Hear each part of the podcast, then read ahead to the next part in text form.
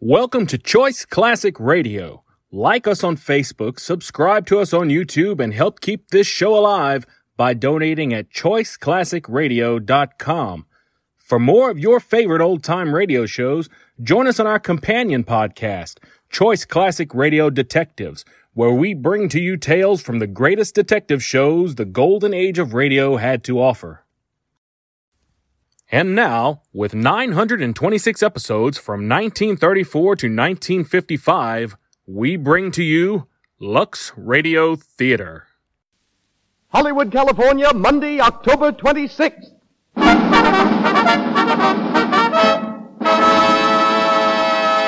The Lux Radio Theater presents Robert Taylor and Olivia de Havilland in Saturday's Children.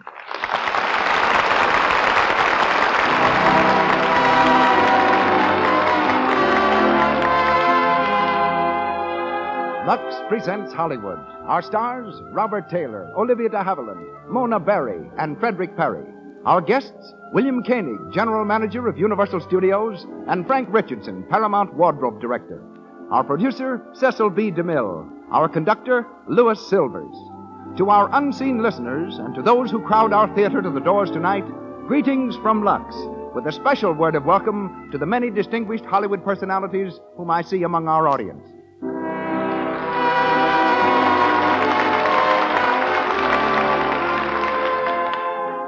Here's a tip to every woman listening in. Follow the examples set by all the leading motion picture studios and make Lux Flakes the official wardrobe care in your home. Wash your woolens, silks, cottons, rayons, and linens in Lux. They'll look like new so much longer, and since Lux Flakes do away with cake soap rubbing, and because there's no harmful alkali in these safe, gentle flakes, your clothes will wear so much longer. For appearance, for economy, always use Lux Flakes. And now, Hollywood's leading citizen comes to the microphone. Our producer, ladies and gentlemen, Mr. Cecil B. DeMille.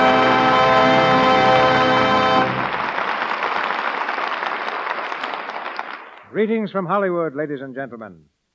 Every few years, a new personality comes to the screen, defying all its traditions of long, arduous apprenticeship, breaking every law of averages, and skyrocketing overnight to stardom. Valentino and Gable did it. So did Hepburn and Harlow. While today's favorites, Robert Taylor and Olivia de Havilland, are tonight's stars. As Spangler Arlington Brew, Bob was a student at Pomona College, where he was trying to decide whether to become a concert cellist or a physician. In the meantime, he accepted the lead in a college presentation of the famous wartime drama Journey's End. A Metro Goldwyn Mayer studio scout saw him and talked of a screen test.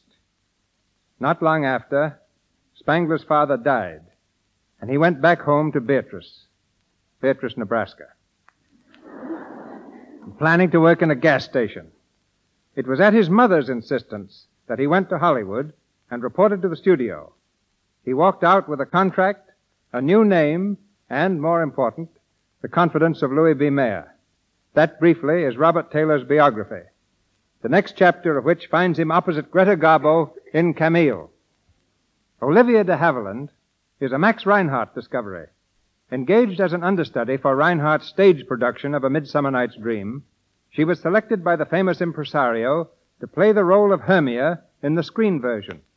This opportunity was all Olivia needed. As the heroine of Captain Blood, Anthony Adverse, and the charge of the Light Brigade, she is now internationally known. For her debut in the Lux Radio Theater, she plays the part of Bobby Harrington. Robert Taylor is heard as Rims O'Neill.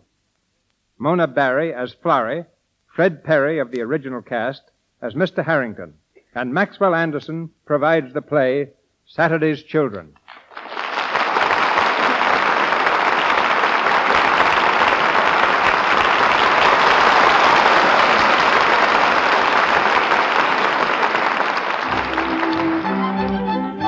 The title of our play comes from an old proverb which says Saturday's child works hard for a living.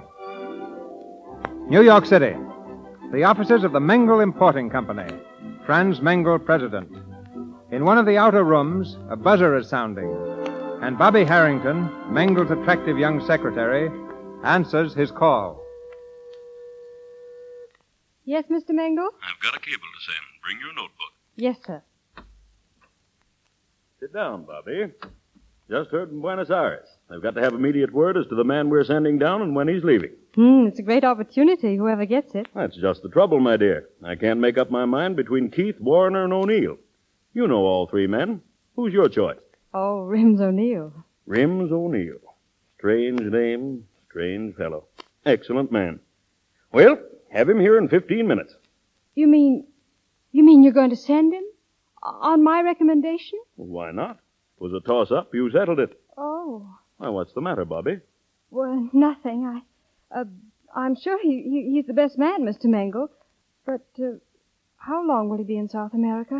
Two years, and if he makes good, perhaps indefinitely. Indefinitely. Yes. Now take this cable, will you, Bobby? Sending Rims O'Neill, assistant manager, Buenos Aires office. Wait a minute. Bobby, Yes? we'll all be working a little late tonight. I thought perhaps you'd let me drive you home. Well, I'd love to, but I've, I've promised to meet someone. And spoiled my whole day. Lunch tomorrow? Splendid. Ah, that's better. You know, Bobby, you're really one of the. oh, yes. Yes, of course, the cable. Very well. Unless you hear the contrary, O'Neill will leave New York August 24th. Regarding Santa's orders, be sure to give them your full.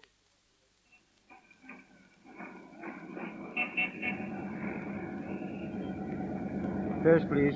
No, lady. Number five bus. Number five. Yes, You know, Bobby, I'm sort of glad we both had to work late tonight after all.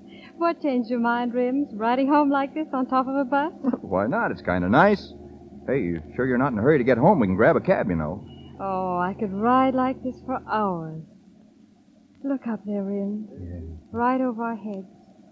Moon, stars. Looks as if they're on our side tonight. You're beginning to sound like a songwriter. oh, that reminds me. I told you I had good news, Bobby. Good news? The best possible. Now hold on tight, it's coming. Mangle is sending me to Buenos Aires. Oh. There's a boat going in two weeks, and I'm on it. Assistant Manager O'Neill, that's me. Oh, Rims, I'm I'm so happy for you. Thanks. It's the best break I got since I met you. I'll miss you, Bobby. You'll be there a long time, Rims. It's so easy easy to forget. Well, it will be for you. Well, that's the way it should be. Forget me. Nah, I'm talking too much. I, I guess it's the motion of the bus. Don't stop. Why should I forget you? Well, the best reason in the world. Mangle, the boss. Why not? He's worth plenty and not a bad guy. A little old, maybe. He asked me to marry him. Marry him? Mm-hmm. When's it coming off? Never. Oh, now, wait a minute. You can do an awful lot with a bankroll like Mangle's. You better think it over. Ah, haven't I, though? Look at me, Bobby. I won't be seeing you for a long time. Maybe never. It's like you always say, anything can happen. Ah, I don't know how to put it. I, I think I'm pretty quick on the trigger, and yet when it comes to. Ah, forget it. Say it, Rims. Please say it. Okay, here it is. It's 81st Street and our stop. Hang on, here's where we get off.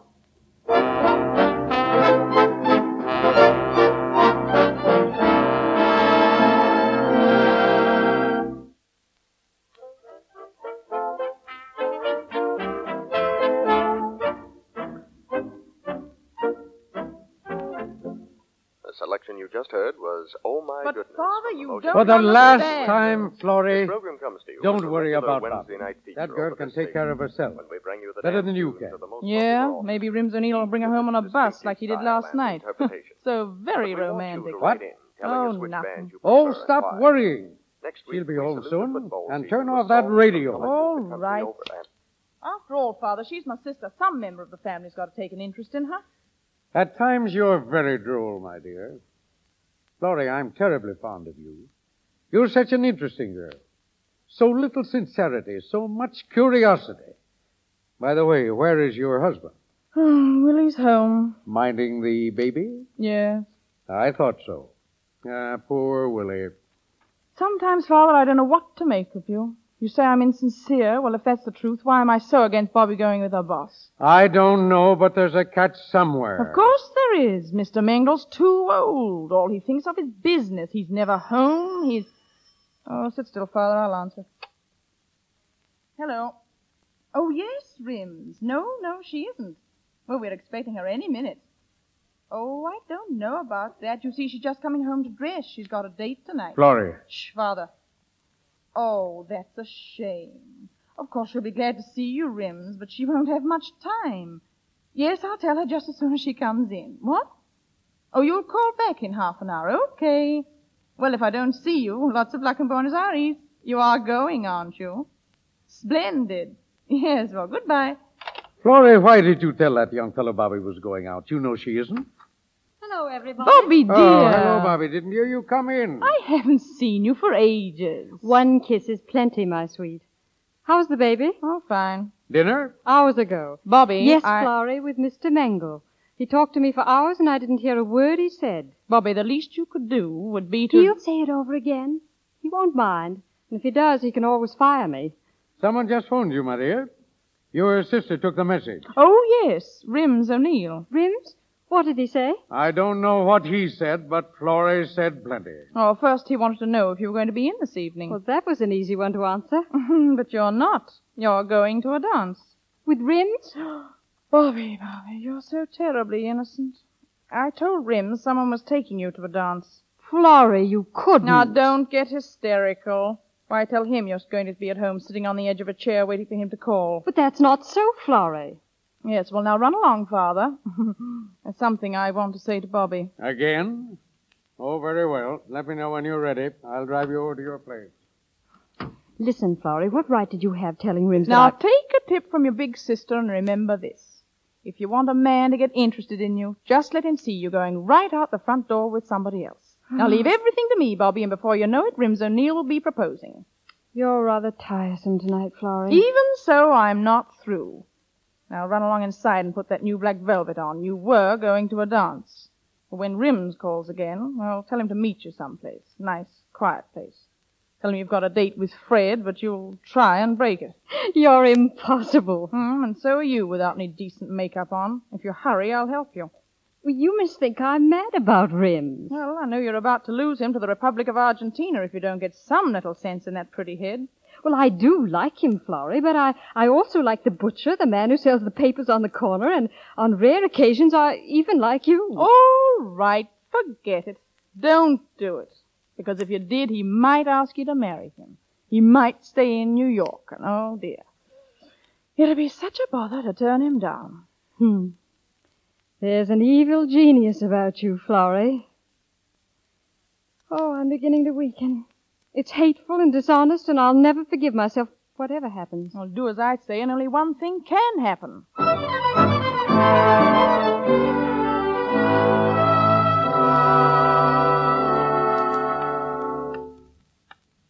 Hurry up, Bobby. You've been dressing for hours. All right, but you insisted on the black velvet.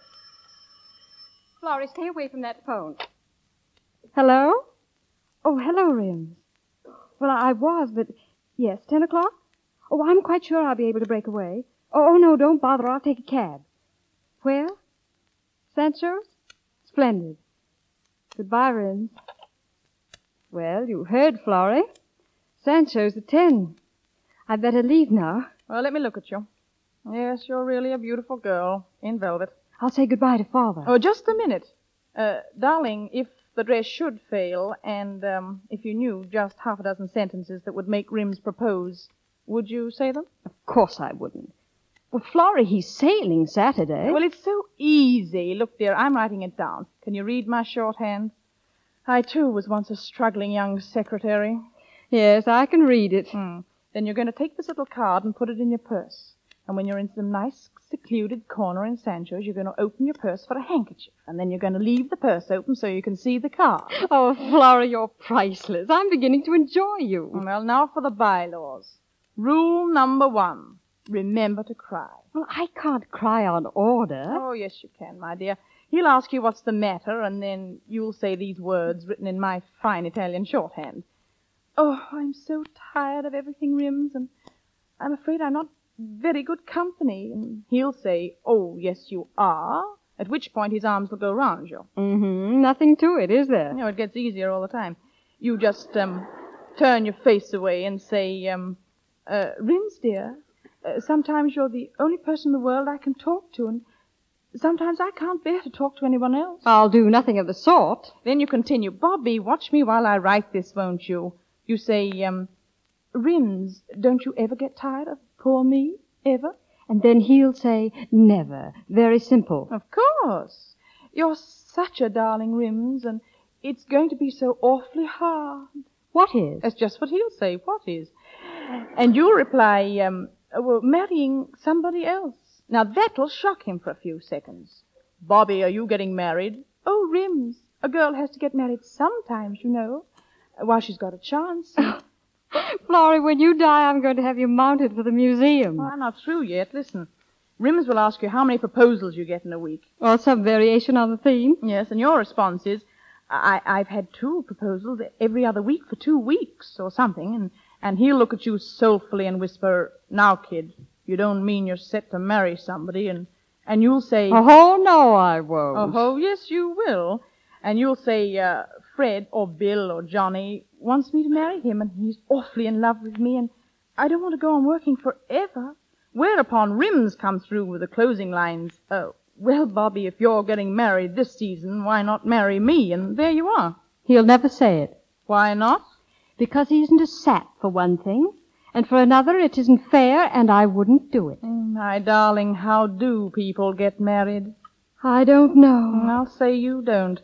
Here's the card, and don't forget to cry, Mrs. Rims O'Neill. Oh,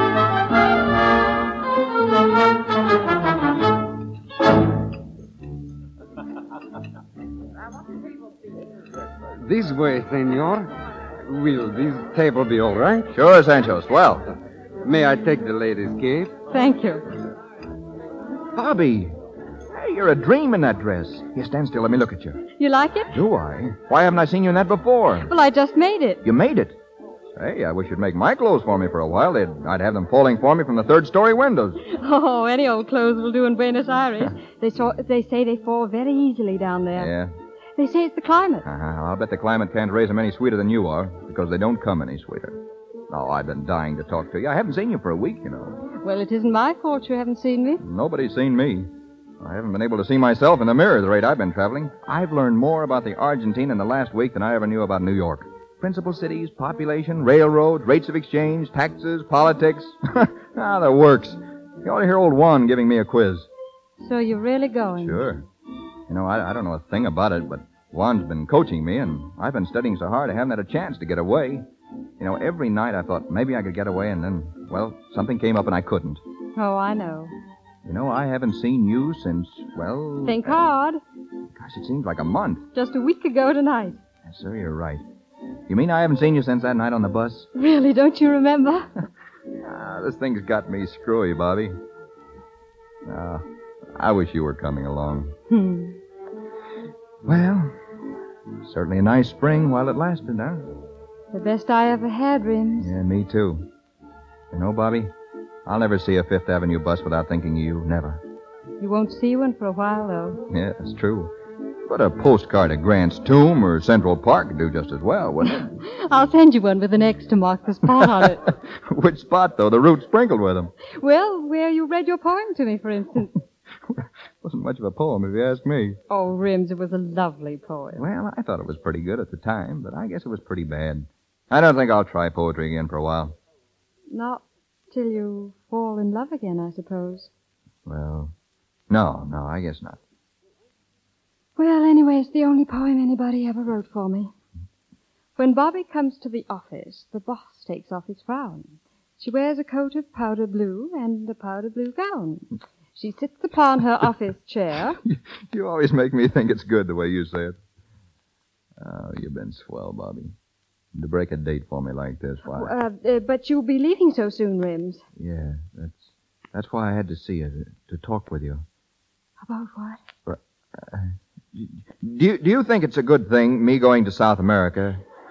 Well, it's it's a wonderful opportunity. Yeah, wha- what I, what I mean is, don't you think it's a good thing for a young fellow to see the world a little when he gets a chance, so he can kind of make up his mind what he wants to do? Well, of course. Yeah, well, well, that's why I'm going, really.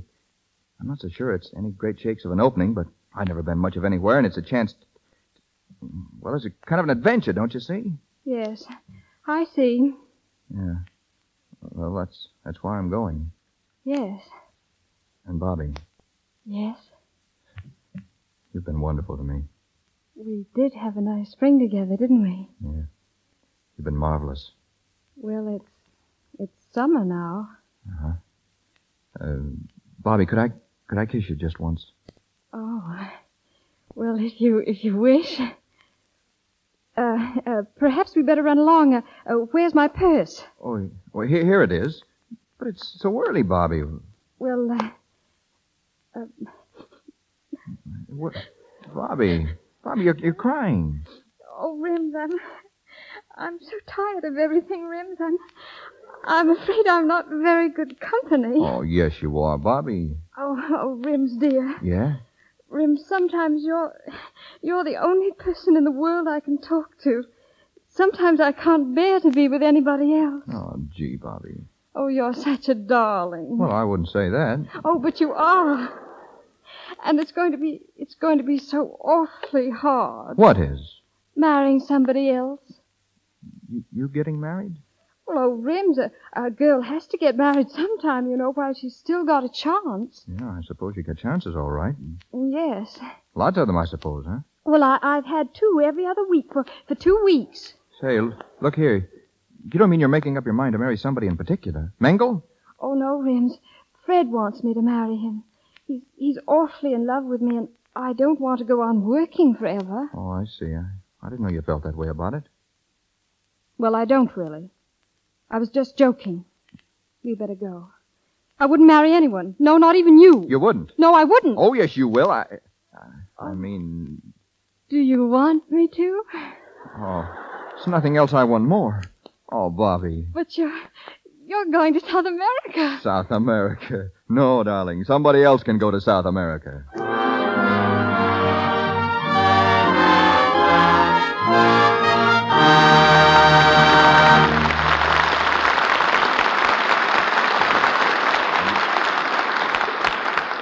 In a minute, we'll go on with the story of Saturday's Children. But first, let's look in on a bridge party in Pasadena given for Helen's birthday. A big cake with candles is being brought in. Jane and Alida are watching from the doorway. Say, Alita, do you suppose those candles are meant to fool us? Hmm. Helen's 36 or she's a day. Meow. She's only 29. Oh, she must be older. No, she's not. What made you think she was? Well, her face doesn't look so old, but I always judge by hands. And Helen's hands look as if she's at least 35. Well, they're dishpan hands. Hmm? You know, it's a shame Helen doesn't use Lux. It would keep her hands soft and young looking. Well, let's both tell her to switch to Lux. Don't let anybody you know get old looking hands from washing dishes. They needn't if they use Lux for dishes. Tell them it's a regular beauty treatment right in the dishpan. Soaps containing harmful alkali leave hands rough, red, and work worn. Lux has no harmful alkali to dry out the natural oils of the skin. It leaves hands soft and smooth and well groomed. And it's a very inexpensive beauty secret. A big box will do all the dishes for over a month. That means for considerably less than a cent a day, you can use Lux for dishes. Remember to start tomorrow. And now, Mr. DeMille. Our play Saturday's Children, starring Robert Taylor and Olivia de Havilland, with Mona Barry and Fred Perry, continues from the Lux Radio Theater.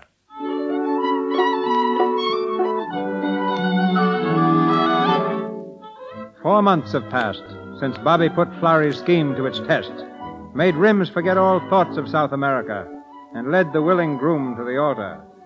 We find the couple in their little apartment in mid Manhattan. Supper is over. And while Bobby washes the dishes, Rim searches for a cigarette. Hey, Bobby, see my cigarettes around? Poor Rims, you are helpless, darling. There they are. Oh, thanks. Hey, there's only one left. Well, this morning you said you bring home a carton. Forget? No, I didn't forget, only I was running so low in cash. that- But you got paid today. Well, it's all right, honey. Don't bother. Rims, I don't understand. You never seem to have any money. Ah, the truth is, I made a couple of football bets. Well, I lost. Oh, Rims. Rims, we've got to stick to our budget or we'll never come out even. I, I went over everything this afternoon. Here it is, Rims, the treasurer's report, and you've got to read it. You see, we get uh, $260 a month. Here, let, let me see that thing a minute. 60 for rent, 35 groceries, 45 on the furniture, 20 my allowance, 14 insurance, and light gas, ice. leaving exactly $66 a month. 66.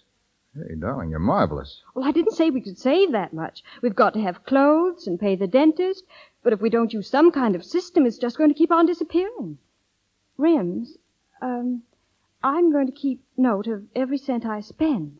Now, if you do the same, well, we can go over it every night and. Yeah, it looks like a lot of swell evenings ahead of us. Oh, please, Rims. Now, wait a minute. You mean you want me to make account for every penny I spend? Well, must you look at it that way? Well, that's what it amounts to, isn't it? Well, I guess that's that. I'll finish the dishes. Oh, wait a minute. Let me look at those figures.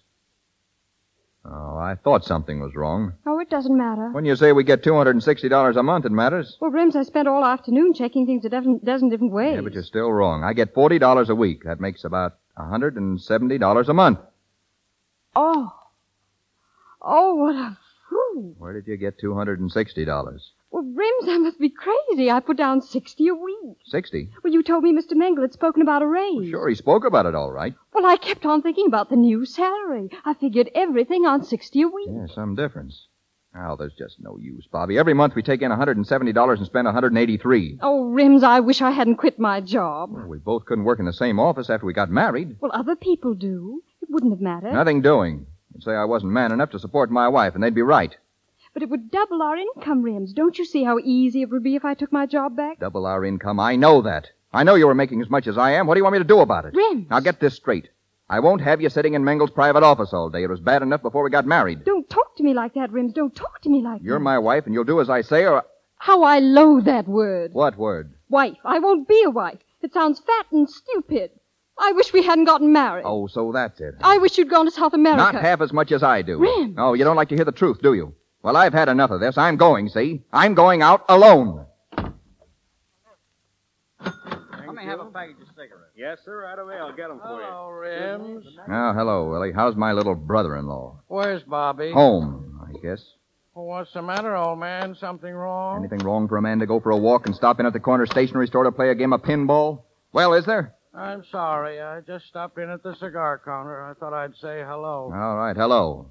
Oh, if there's anything I can do. yeah, there's Oh, I- uh, plenty you can do. You and that wife of yours. Keep away from my home. Keep away from Bobby. You don't have to talk so loud, Rim. I guess I'm going nuts. No, I try to reason with Florrie. We shouldn't drop in on you so much. Yeah, last night and the night before and the night before that. I know. I, I guess Florrie's kind of inquisitive. Well, you don't have to apologize. It's not your fault, Willie. Well, thanks, Rims. If it isn't her father or her mother or Florrie or you, then it's money. If I was only in Buenos Aires, I'd have a home and servants. I'd have a car. Ah, what's the use? Is the family so bad, Rims? Well, no more than my family would be, I guess. Well, take it easy, Rims. No, I went through the whole thing. I know. Besides, I got a kid. And a decent job, That'll come, too. maybe. Last week they gave a party for a man in the office, Al McIntyre. He got me my job. But could I buy a ticket? No. A ticket cost five bucks. How do you think I felt walking in the office the next day? Five bucks, Willie. Five measly bucks that had to go to pay the rent. Well, I guess it's just as hard on Bobby, Rims. Yeah, don't you think I feel that too? She's changed, or I've changed. I can't understand it. All day long I think about her. Think how swell it's going to be to go home and be with her alone. Then when I get home, all I see is bills and relations and a sink full of dishes. That isn't swell, Willie. That's just a flat. And Bobby and I are just two ordinary married people. Then I do what I did tonight. Make a mess of things. Shoot the works. But I can't help it. I hate it, Willie. I hate it. I know, but calm down. Now Maybe take you it better easy. get out of my store. I should you hear your troubles. Nah, I got my own troubles. Maybe you should hire a haulier. Why, eh? you old- Now listen, don't Hey, hit me, wait you- a minute you- now. Getting tough won't help you. Look, why don't you phone Bobby and tell her you're sorry, huh? Yeah, phone her. Huh? Tell her I'm sorry. Crawl. For what? For being alive? Not me. As far as I'm concerned, Bobby can. Hello. Uh, The line must be out of order. Oh, it couldn't be busy for 40 minutes. It's my house. I'm trying to get my wife. Don't you understand? How could it be busy? All right, never mind. Forget it. I said forget it.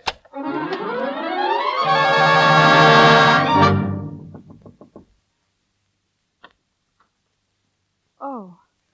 Oh, oh, come in, Florrie. Well, why the long face? Rims and I. Another battle. I thought perhaps it was he coming home. Oh, who won this time? Well, I'm afraid we both lost. Don't smile, Florrie. It's not funny. You child, it is funny. You're just going through a period of adjustment. Willie and I are nearing the end of our period of adjustment. Willie still struggles faintly. Well, if that's marriage, Florrie, I don't want to be married. This bickering, it just about kills me to quarrel with Rims. Oh, Florrie, I, I don't know what to do. He's the one you wanted. Now he's yours, Oh, so why worry about it? But it can't go on like this. He'll leave me or I'll leave him. Then there's only one answer left. I wish I thought there was. One answer left. There is. A child. But if we can't get along now. Well, it'll make you so much more important, don't you see? Oh, I don't want to be important. Not to Rims? Only to Rims. And as long as Rims has only you, well, he's really free. But just you tie him down with a family, and he'll stay. We used to have all the answers, but not anymore. Not since the baby.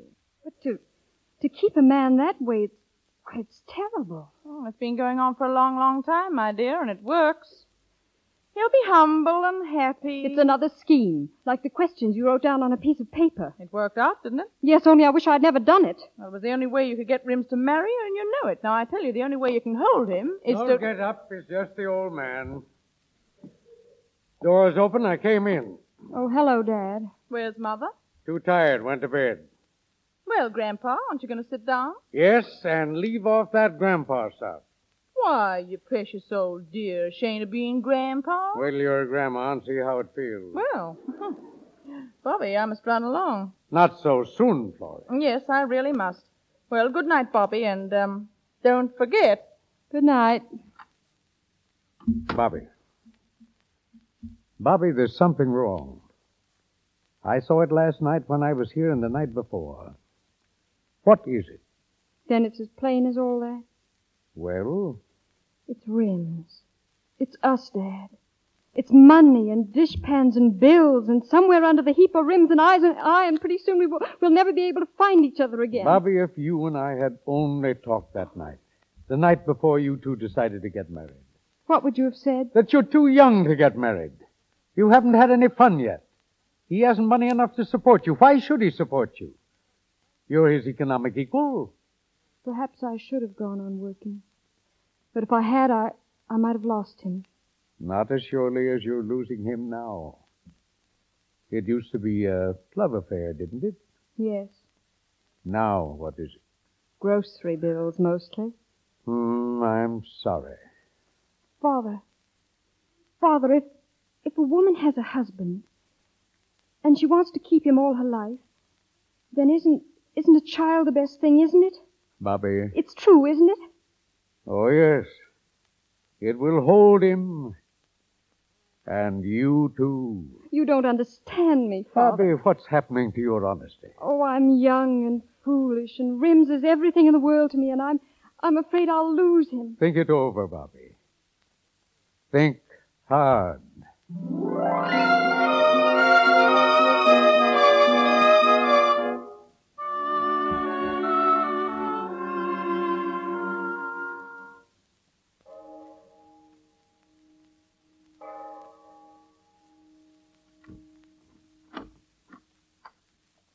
Bobby, Hello, Rims. you should have gone to bed. It's pretty late. I've had a chance to do a lot of thinking, Rims. Here alone in the dark. Bobby, please, I, I tried to get you on the telephone to say how rotten I felt about what had happened. They said the line was busy. I guess that's pretty hard to believe, isn't it? The line was busy, Rims. I was speaking with Mr. Mangle. Mangle? Yes, he offered me my old job back. Yeah, well, no wife of mine is going to work. I know you said that before, but I've been thinking about what he told me and what Florrie oh, told so me. she was Uh, here again. Well, I'm glad I kept walking. And what Dad told me. Bobby, hadn't we better turn in tomorrow, maybe? It's got to be now, Rims. Yeah, okay. I'm. I'm being honest with you, Rims. More honest than I've been since, since we were married. I tricked you once. I almost tricked you a second time. Trick me? Yes, I tricked you into marrying me. Think back, Rims. It's all so obvious. And I almost tricked you into being with me forever, whether you wanted to or not. Thank heaven that isn't on my conscience, too. Now, listen, Bobby, I don't know just what you're talking about, but I do know this. I've been thinking tonight, too. A man gives up a lot when he gets married. As long as he's single, he owns the earth. But when he's married, his time's not his own, his money's not his own. He's, he's got to keep on working, whether he wants to or not, and there's the devil to pay if he spends an extra dime. Whenever I got tired of my job, I used to quit. If I didn't like one town, I tried another. Now I can't. Why not? Because I got a wife and a family. Am I a family? I won't be a wife. I won't be a family. It's me, Rims, me. All right, be yourself. Yes, you gave up a lot, and I gave up a lot to cook your meals, keep this house, and wash your dishes. And every time I get a dollar for myself, I have to ask for it. It's degrading. It's your home. It's not mine. It's all yours. You earn the money, so it's all yours. Right, rub it in. I don't earn enough. Well, you don't. And I know what I can do. ab- Well, you won't work for Mengel. I won't have it. I gave up a lot to keep this place going, and it's going to be the way I want it from now on. That's all I wanted to hear, Rims. I'm going. Bobby, Take care of it. It's all yours. And the dishes are still not washed. The hot water's in the right-hand tap. I'm running along, Rims, and I'm not coming back. all right, but if you work for Mengel, I quit. I don't care where you go, Rims. It's a free country. Goodbye. Bobby, Bobby, don't go. Bobby.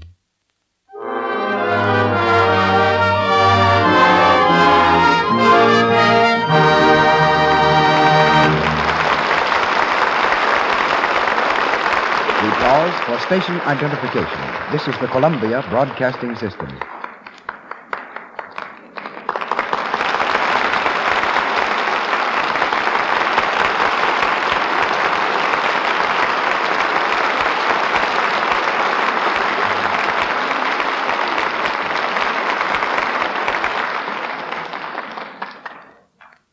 Saturday's Children, starring Robert Taylor and Olivia de Havilland, continues shortly. The population of Hollywood is only 165,000. Yet there is more clothing here than any place, except the garment center of New York. The reason is that every studio must keep a tremendous wardrobe on hand. Dressmakers, tailors, jewelers, beaters, leatherworkers, and shoemakers are constantly filling new studio orders. The results of their labors reveal the history of the world in dress. Tonight, we hear from the wardrobe director of Paramount Studio, who orders 10,000 costumes a year and knows where he can put his hand on every one of them. Ladies and gentlemen, Mr. Frank Richardson. Thank you, Mr. DeMille. It's easy to understand how costumes accumulate in the thousands. A star never wears the same dress in two pictures, while when a DeMille film is finished, we usually have to build an annex. You should be used to me by this time, Frank. We've worked together for nearly 20 years. And I think the first job you gave me was the toughest, that called for a silver-plated suit of armor, in a day when there were no armors in this part of the country. Geraldine Farrar wore it and Joan the Woman. It cost 2500 and we have it yet. Still, you weren't upset when I asked for 5,000 suits of armor for the Crusades. That's because you gave me the chief armor of the Metropolitan Museum of Art to help me construct them. Aging costumes is actually a lot harder than creating new costumes. To make a new costume show wear quickly, we use blow torches, sandpaper, oil, stain, and wax. Of course, the greater part of our wardrobe, and this will interest the ladies, is made up of beautiful costumes fashioned from the daintiest and most gorgeous fabrics. That, Mr. DeMille, is where Lux comes in. We found the surest way to safeguard these costumes is by using Lux Flakes. And no wardrobe man ever goes out on location without enough flakes to take care of the company's laundry. It's not only best, it's the easiest soap to use. Well, after your success with metal costumes, I hear you're now making them out of glass. Yes, you remember we made the first glass ones for you and Forbidden Fruit. And now we're making glass hats for the dances and college holiday, Jack Benny's new picture. Fashions and materials change almost as often as fashions and clothes. And two dresses hanging in the Paramount Wardrobe Department give a good illustration of how styles change. One costume worn by Mary Bryan is from the 1840 period. The other was used by Clara Bow. Mary's dress required 288 yards of material. Clara Bow's only three and a half yards. So there you are. Now to you and Lux, my appreciation and good night. Good night, Frank. Good night.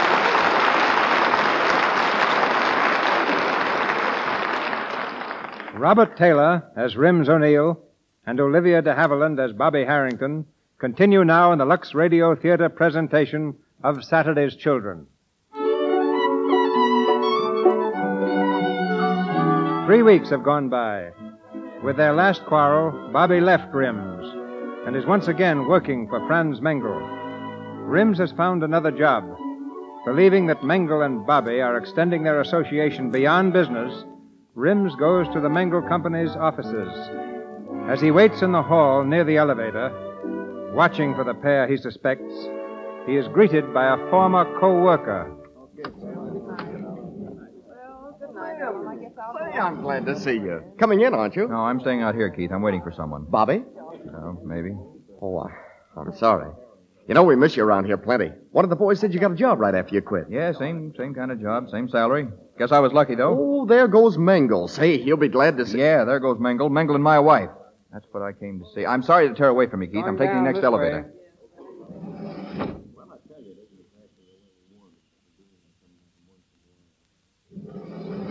Whatever. Get your paper. Johnny, Johnny, give me a paper, will you? Hello, Mr. O'Neill. Sure.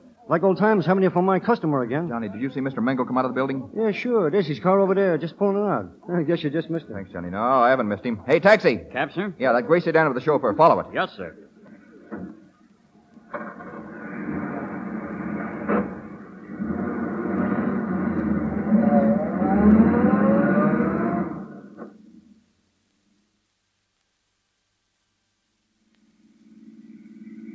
So here's where you live now, eh, Bobby? Four doors down on the right. Four doors down on the right, Michael. Yes. Since you refused to have dinner with me, Bobby, at least you let me escort you in. Ah, of course. But the door must be open. Door? What door? The door of my elaborate one room suite. You should hear Mrs. Gorlick, the landlady. When gentlemen visit, the door must always be open. At ten o'clock, the gentlemen go. but this gentleman is going before ten o'clock. Well, just as you say, Bobby. I'll be down in a few moments, Michael. Very good, sir. That's it, just ahead, buddy. Gray sedan. Okay, okay, here you are. Thanks.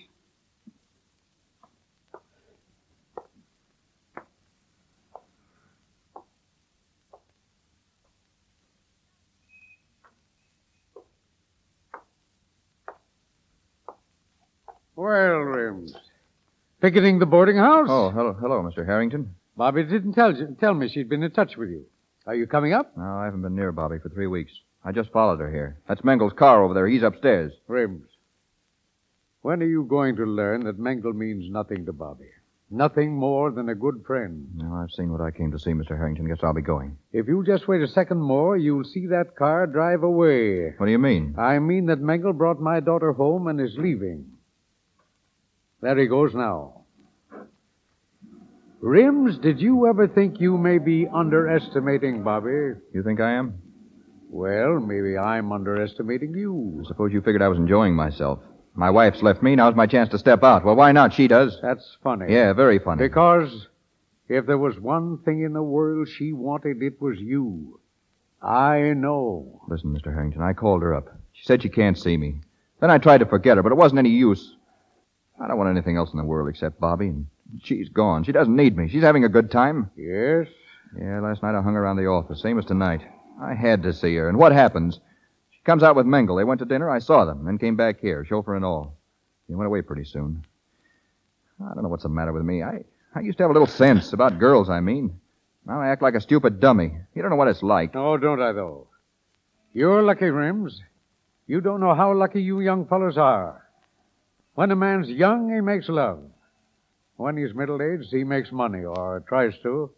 And when he's old, well, he makes his soul. I never could make any money to speak of. And I know it's about time I made my soul, but I'd rather be young and make love to a girl who was in love with me. Huh. There's nothing like it. Well, Oh, if she were in love with him, he, well, she, she, she wouldn't have gone away.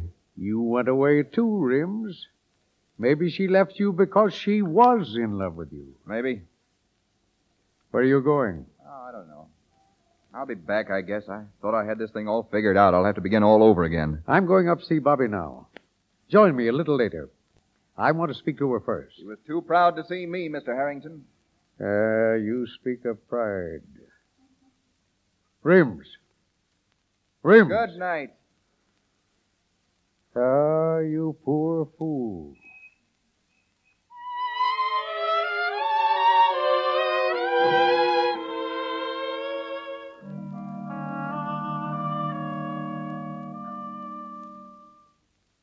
It's only a room, Dad. Not, not like the other house. But it's not too bad. Of course not.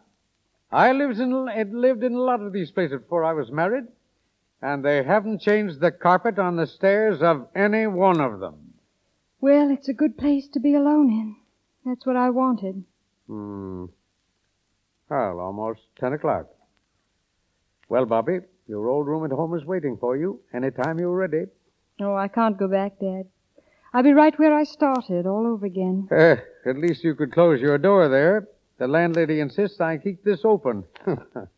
She's still doubts I'm your father. Yes, upstairs, where the door's open. Thank you. Dad, did you hear? Rims, it sounded like Rims. Hello, Bobby. Hello, Rims. Well, my boy, I'd like you to meet a nice girl. My daughter, Mr. O'Neill, a working girl. But she has class. Well, now, if you'll excuse me, I. Dad, Good night. Good night, Father. I guess you wondered how I found you. N- No, no, no, he didn't tell me. I followed you here, you and Mangle. oh. Is that why you're here now? No. Then what is it? Oh, I don't, I don't know, Bobby. I guess it doesn't matter. That's just what does matter. Yeah? Um, you might at least sit down. Thanks. I hear you have a new job. Yes. Uh, how's it going? Okay. Jobs are uh, all pretty much alike. Yeah, sure, sure they are. Uh, what business is it? Au- automatic mooring winches. Oh. Oh, yes. Uh, are many of them used? What? These, uh, Oh, automatic. Oh, yes, sure. You'd be surprised. Uh, Same salary. really? Yeah. Oh, that's wonderful. Um, I have to apologize for this place. It's not very. Well, you're in it, aren't you, Thanks, Rem. Bobby? Yes. I came here all set to say something, but I can't seem to find the words. What is it, Rims? Well, I came to ask you if you hadn't had enough of all this, and maybe you'd come back home now. No, Rims. What are you going to do? I don't know. Only I'm I'm on my own now, and I'm going to use my own judgment. Such as it is. Exactly. You use yours, such as it is, and you haven't any guardian. Well, I'm sorry. You don't care about me anymore. Yes, I, I do. You still won't try again. No, Rims. What we wanted was a love affair, wasn't it? Just to be together and let the rest go hang. What we got was a house and bills and arguments. You know what I think a love affair is. It's when the whole world is trying to keep two people apart and, and they insist on being together. That about lets me out, doesn't it? Does it? Oh, but what do you time, miss? Gentlemen callers mean open doors, and I mean business. Another thing, it's two minutes after ten, and I've got to lock the front door. I forgot to tell you, Rims. Thank you, Mrs. Gorlick. Mr. O'Neill was just going. Yes, I know. The gentlemen are always just going. Well, I guess that's that. Good night. When do I see you? Whenever you like. How do I see you? By appointment? Well, I'm not very busy. If we never had been married and I was just a girl you wanted to see sometime, how would you manage it? Well, I could call you up tomorrow and take you for a bus ride, I suppose, and then dinner at Child's. That'd be pretty nice, wouldn't it? I'd like it. Why don't you? Well, I don't want to go bus riding. Oh, Bobby, w- won't you come back? We could. You you never really wanted to get married, did you? Tell me the truth. I wanted you. Oh, of course you did, but you didn't want a house. I wanted you, but I didn't want a house, and I don't now. How do I know you won't fall for somebody else sometime if you leave here? You don't. Oh. How do I know you won't fall for somebody else? I don't. I don't want to. Rims, you want to see me unless unless you just can't keep away. You used to know me so well you didn't like me. You used to know where I was and what I was doing all the time, and it was all wrong, and we won't have any more of it. All right. So now we're really free. I said all right. I don't give a hoop about that. Well, what do you give a hoop about? How about you, darling? Can't you see it? Don't you see I can't get along without you? I can't stand being away from you all the time. I, I, I keep waking up at night thinking of you. So do I. Bobby, the house is standing there, waiting for us. No. No, I'm sorry. It'll just have to wait. I got you into it in the first place, and, and you didn't like it. And now we're out of it. But listen, that isn't a bad little house as houses go. Any house is bad enough. You have a house, and you get bills and dishpans and Is quarrels. that all you got? Just about. Well, I don't know what you want. Oh, I don't either. I only know what I don't want. All right, I get it. Rims. Rims. Oh. Never even said goodbye.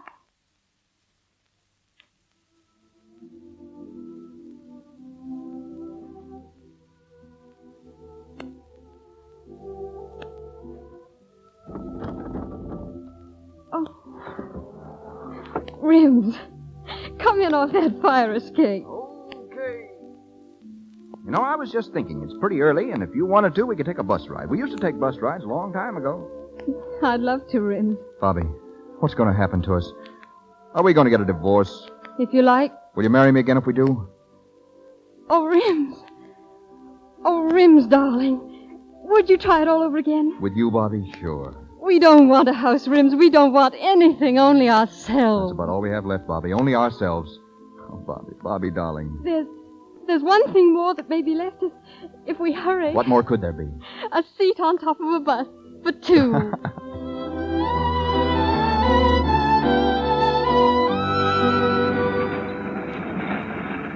Step lively, please. I'd like to know when we get to Riverside Drive. Yes, lady, I'll tell you when we get there. Thanks. Sort of like old times, Bobby, isn't it? oh, Rims, darling, what happened to us? We've learned so much, Bobby. They'll never happen again. Rims, Yes. Rims, our, our house, it's, it's only two blocks more. Bobby, let's go back, huh? Bills and dishes and all. Yeah. Oh, I love them, Rims. We'll never leave it again. I asked you this once before, Bobby. I've never meant it so much since. Yes, Rims? Do you mind if I kiss you? Oh, no, Rims. Put your arms around me and, and don't ever take them away as long as we live. No, darling, not as long as we live.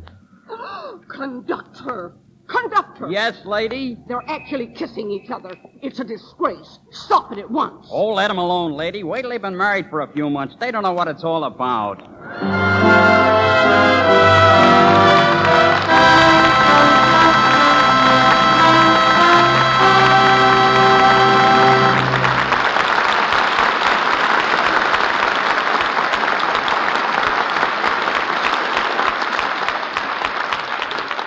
We say good night to Saturday's children, but Robert Taylor and Olivia de Havilland will be back in a moment to say good night to us. Writers, like painters, often live for their art, but have trouble making a living at it. Prior to 1913, motion pictures were all visual narrative, constructed by actors, cameramen, and directors. Stories and dramatic situations were alien to them, and writers wrote only for print or stage. Today, writers are among the highest paid of studio personnel. William Koenig is an expert on their wares. Beginning as an usher, he became a stage director, manager of leading theaters throughout the country, and for the last 15 years has been responsible for many policies vitally affecting the motion picture business. Today, he is general manager of Universal Pictures. Ladies and gentlemen, Mr. William Koenig.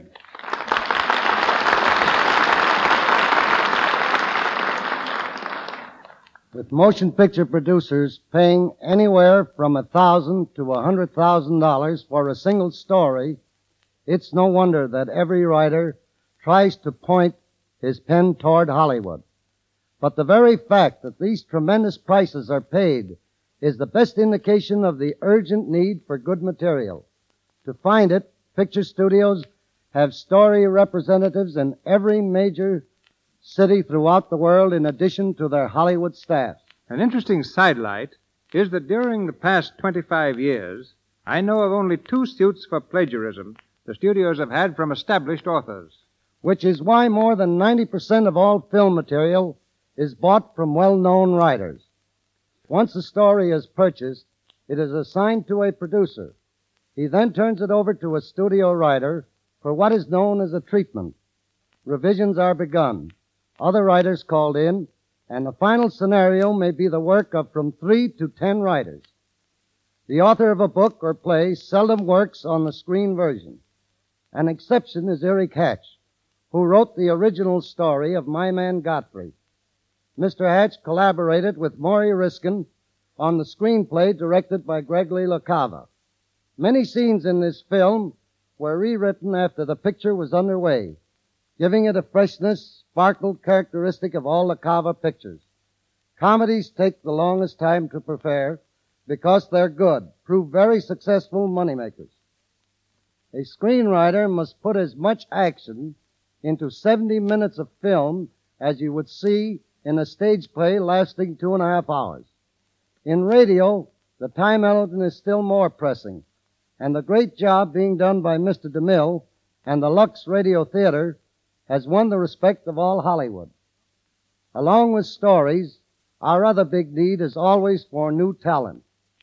We're trying something new at Universal by going in for promising young players on a large scale. Of our 100 contract players, 75 have never been before the camera.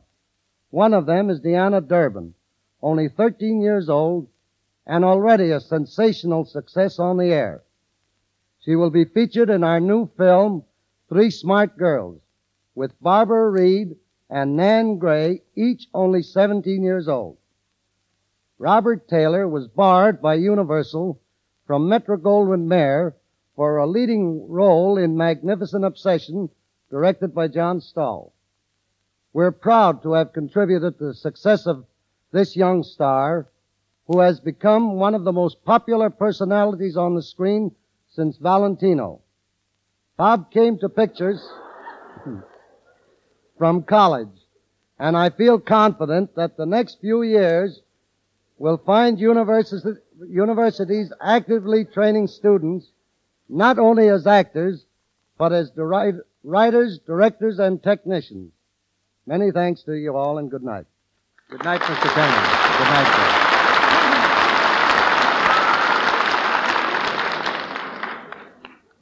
Over 30,000 people paid admissions this summer when Robert Taylor made a personal appearance in the Cotton Bowl at Dallas, Texas. Uh, so our audience tonight must reach a staggering figure with the admirers of Olivia de Havilland swelling the total. Once again, they step before the curtain. Bob Taylor, Olivia de Havilland.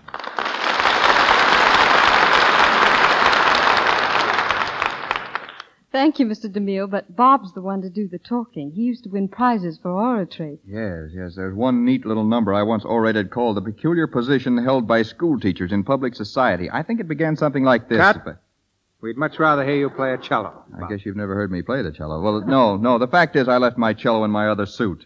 Well, then, uh, then tell us how it feels to be a big romantic hero. What is this? Looks like a conspiracy to embarrass Taylor. No, not at all, Bob. Not at all. I, I I hear you get more fan mail than anyone in Hollywood. You've had to hire four secretaries to handle it. Oh, Please come now. I'm just a small town boy. I know from Philly. Yeah, I'd call Philadelphia a big town.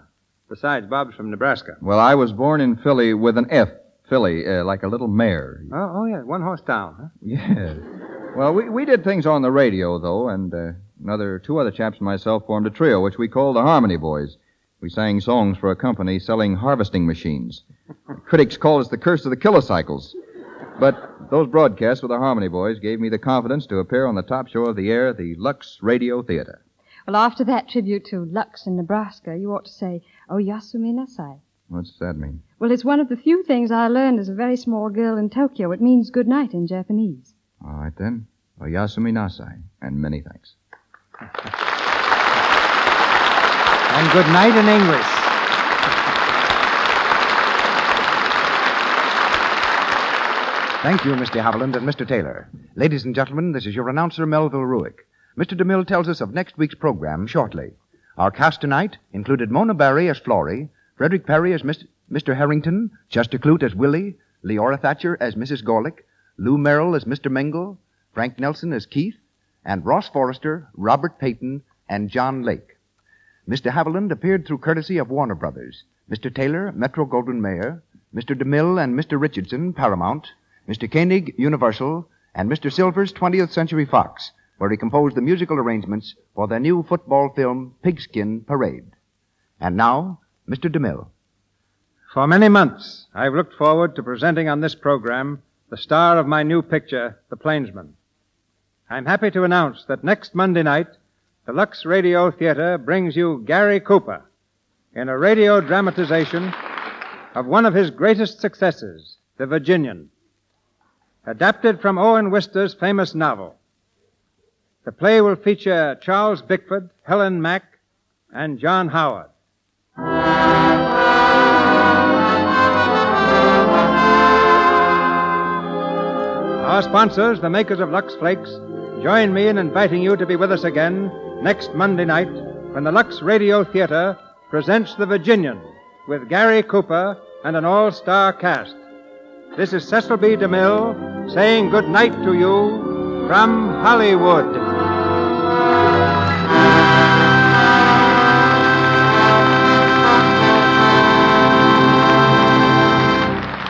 This is the Columbia Broadcasting System.